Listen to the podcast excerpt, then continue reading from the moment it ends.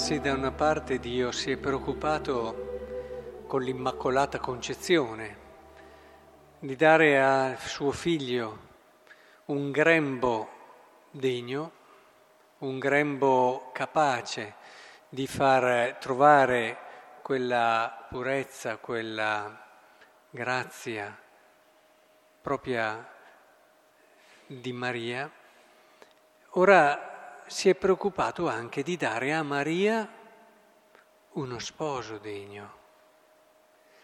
Credo che quello che abbiamo appena ascoltato è un qualcosa che faccia venire a meno il fiato a tanti se davvero cercano di capire che cosa ha vissuto Giuseppe in questo momento. Cioè, ma come hai fatto Giuseppe? Ma che cuore avevi? Ma che persona eri?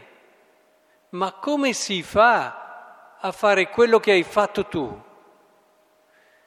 Cioè, ma vi rendete conto di che cosa ha fatto Giuseppe?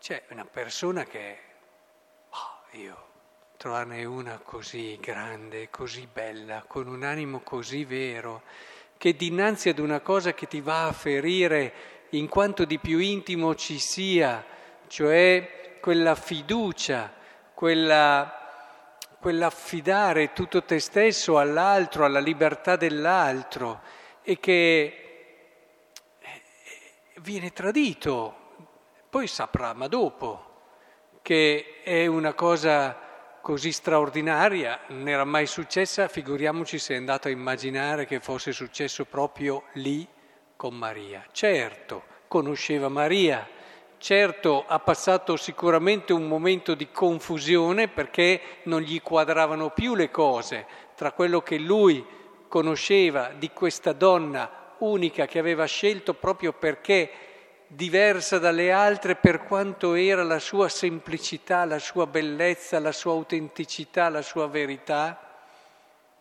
Che, datemi di confusione, ce l'avrà avuto sicuramente, però come fai ad andare a pensare che lo Spirito Santo...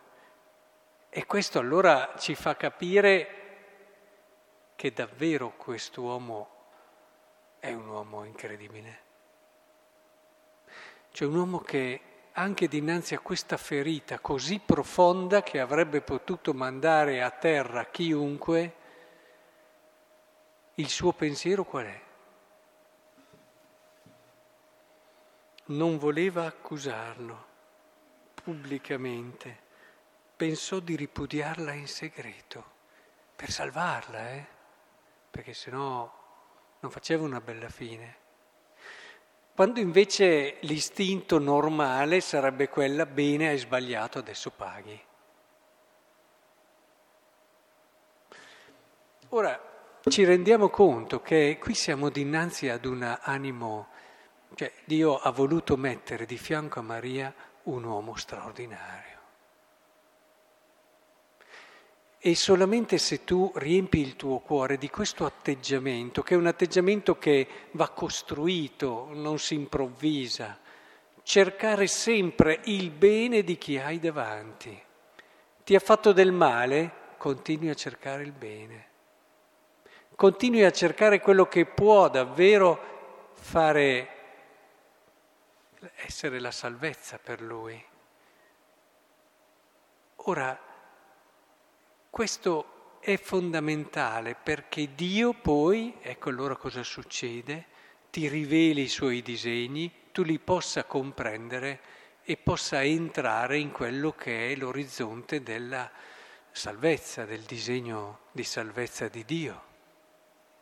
Ci entrano solo quelle persone lì no, gli altri sì, ci entrano se lo consideriamo in senso lato, però se volete davvero entrare nelle dinamiche fondamentali di questo progetto meraviglioso, dovete avere un cuore così, perché è questo cuore che vi fa capire le cose di Dio. Noi troppo spesso prendiamo la nostra mediocrità, l'applichiamo a Dio e diciamo sì, Dio farebbe così, però Dio ci capisce, però Dio è qui, Dio è là. Ma se vuoi capire Dio, devi entrare in questo orizzonte, perché Dio a chi l'aveva tradito centinaia e migliaia di volte ha mandato suo figlio a morire per lui. Non capirai mai Dio se non entri in questo orizzonte.